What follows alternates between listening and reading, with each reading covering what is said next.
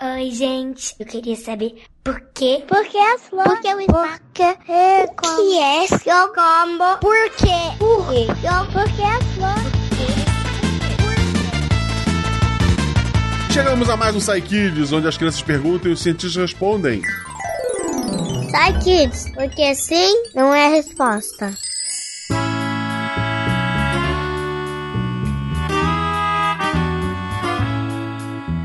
Eu sou Marcelo Guaxinim, estou aqui hoje com a Malu!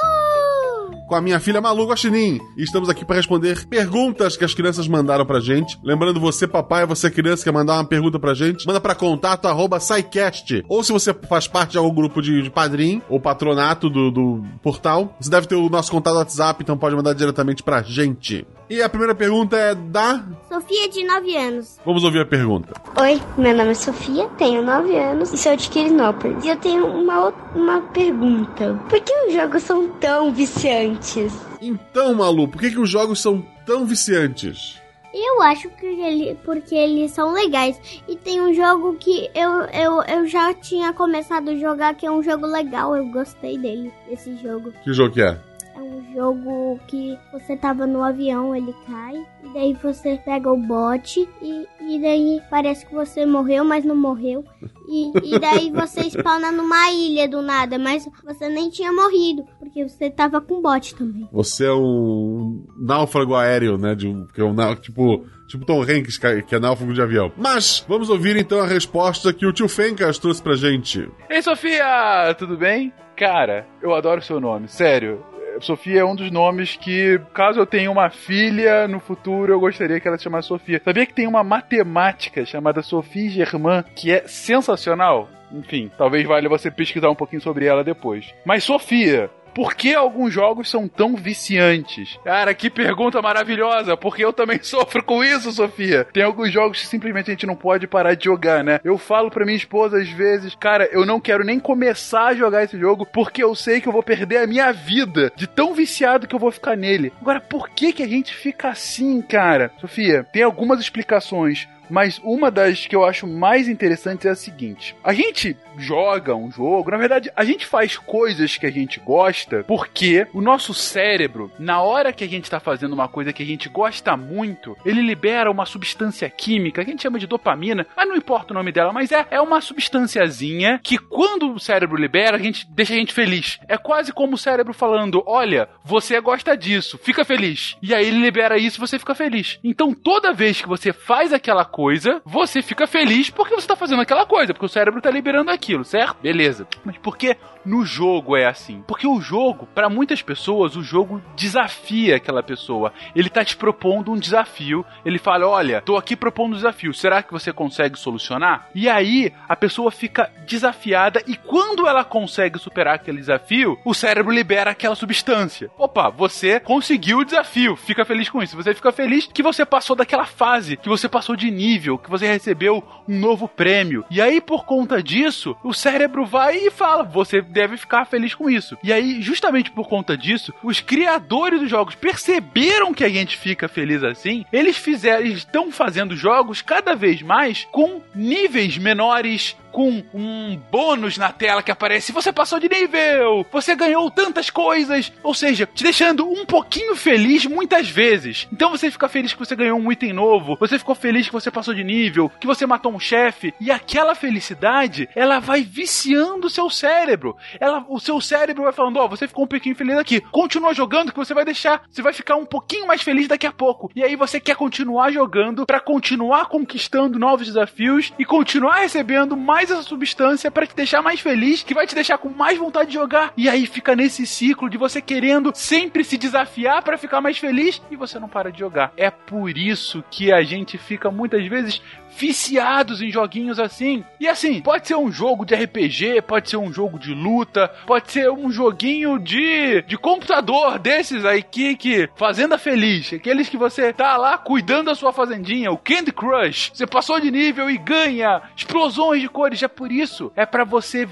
Esses os, os criadores dos jogos, eles querem que você continue jogando seu jogo. Então, eles fazem jogos para te deixar feliz enquanto você tá jogando. Só que isso vai te viciando. E é por isso que a gente tem que prestar muita atenção e às vezes falar, ok, basta. Basta por hoje. Eu vou, eu consigo ser tão feliz assim também amanhã. Deixa eu ir fazer uma outra coisa, deixa eu ir dormir, deixa eu ir fazer os meus, os meus deveres, não importa. O ponto é, por mais que o cérebro esteja cada vez mais pedindo para você ficar muito feliz, a gente tem que ser às vezes racional e falar, ok, cérebro, eu consigo ser feliz assim no próximo dia, daqui a algumas horas, daqui a uma semana, não importa. A minha felicidade vai voltar. Eu não preciso continuar aqui viciadão e não fazer mais nada. Lembre-se sempre disso, Sofia. Não deixe que o seu cérebro querendo te deixar feliz controle o que você tá fazendo. Você que tem que controlar o seu cérebro, tá bom? Um beijão para você e pra todo mundo e até a próxima. Então, Malu, você gostou da resposta do tio Fencas? Assim, a resposta dele foi que o cérebro gostava dos jogos quando ele quando a pessoa gostava e ele mostrava como a pessoa gostou,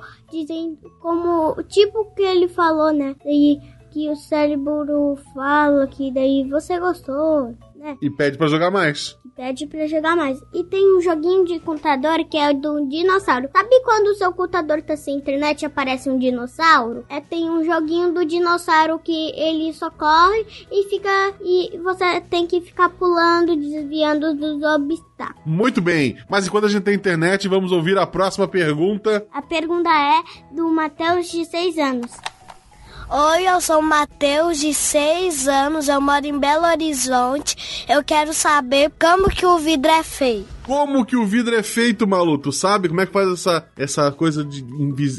quase invisível que fica aqui protegendo essa janela? Eu quero saber como o vidro é feito, porque eu não sei. Oi, Matheus, tudo bem? Hoje eu vou responder para você do que, é feito o vidro, ok? O vidro ele é feito de areia. Areia misturada com duas substâncias que também estão na forma de pó, que são a barrilha e o calcário. Esses três, eles são aquecidos a uma temperatura muito alta, são 1500 graus Celsius.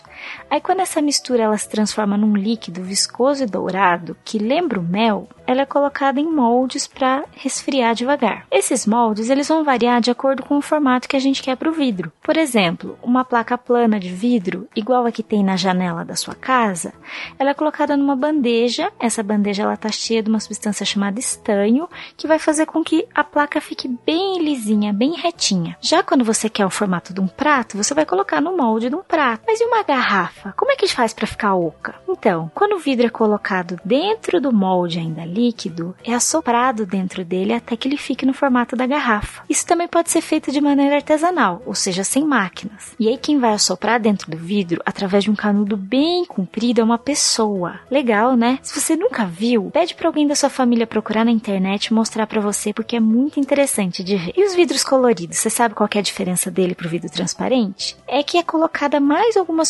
substâncias junto com a areia, a barrilha e o calcário lá no comecinho. Por exemplo, para um vidro verde é colocado sais de ferro e cromo. Outra coisa que pode ser colocada naquela misturinha inicial pode ser cacos de vidro, porque o vidro é reciclável. Então, quando você tem um vidro que você joga fora, que você descarta, ele pode ser quebrado em vários pedacinhos, ele vai derreter de novo e virar um vidro novinho em folha. Bom, é isso. Eu espero ter respondido a sua pergunta. Um grande beijo para você. E aí, Malu, entendeu?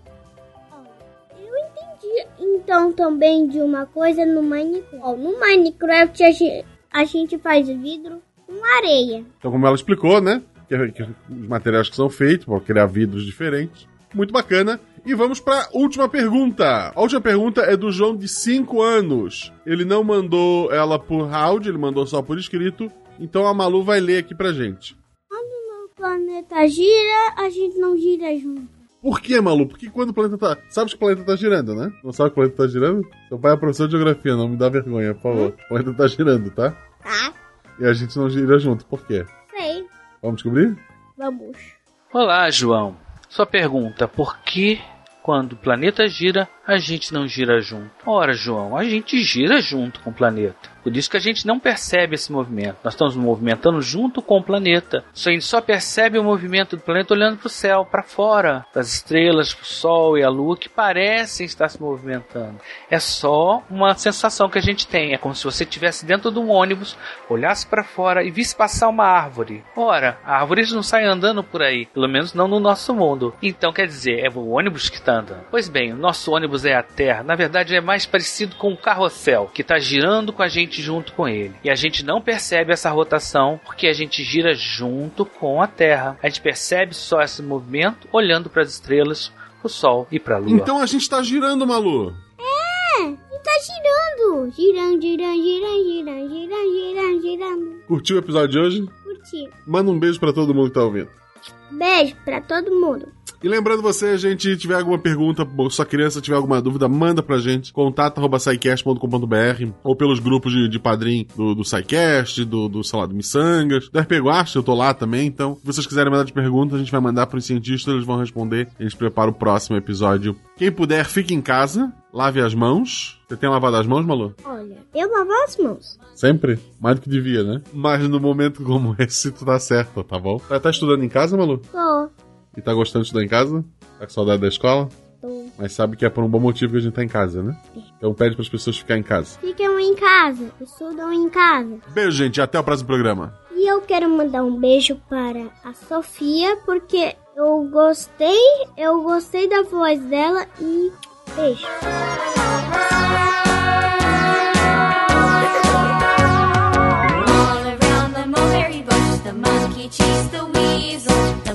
'Twas all in good fun.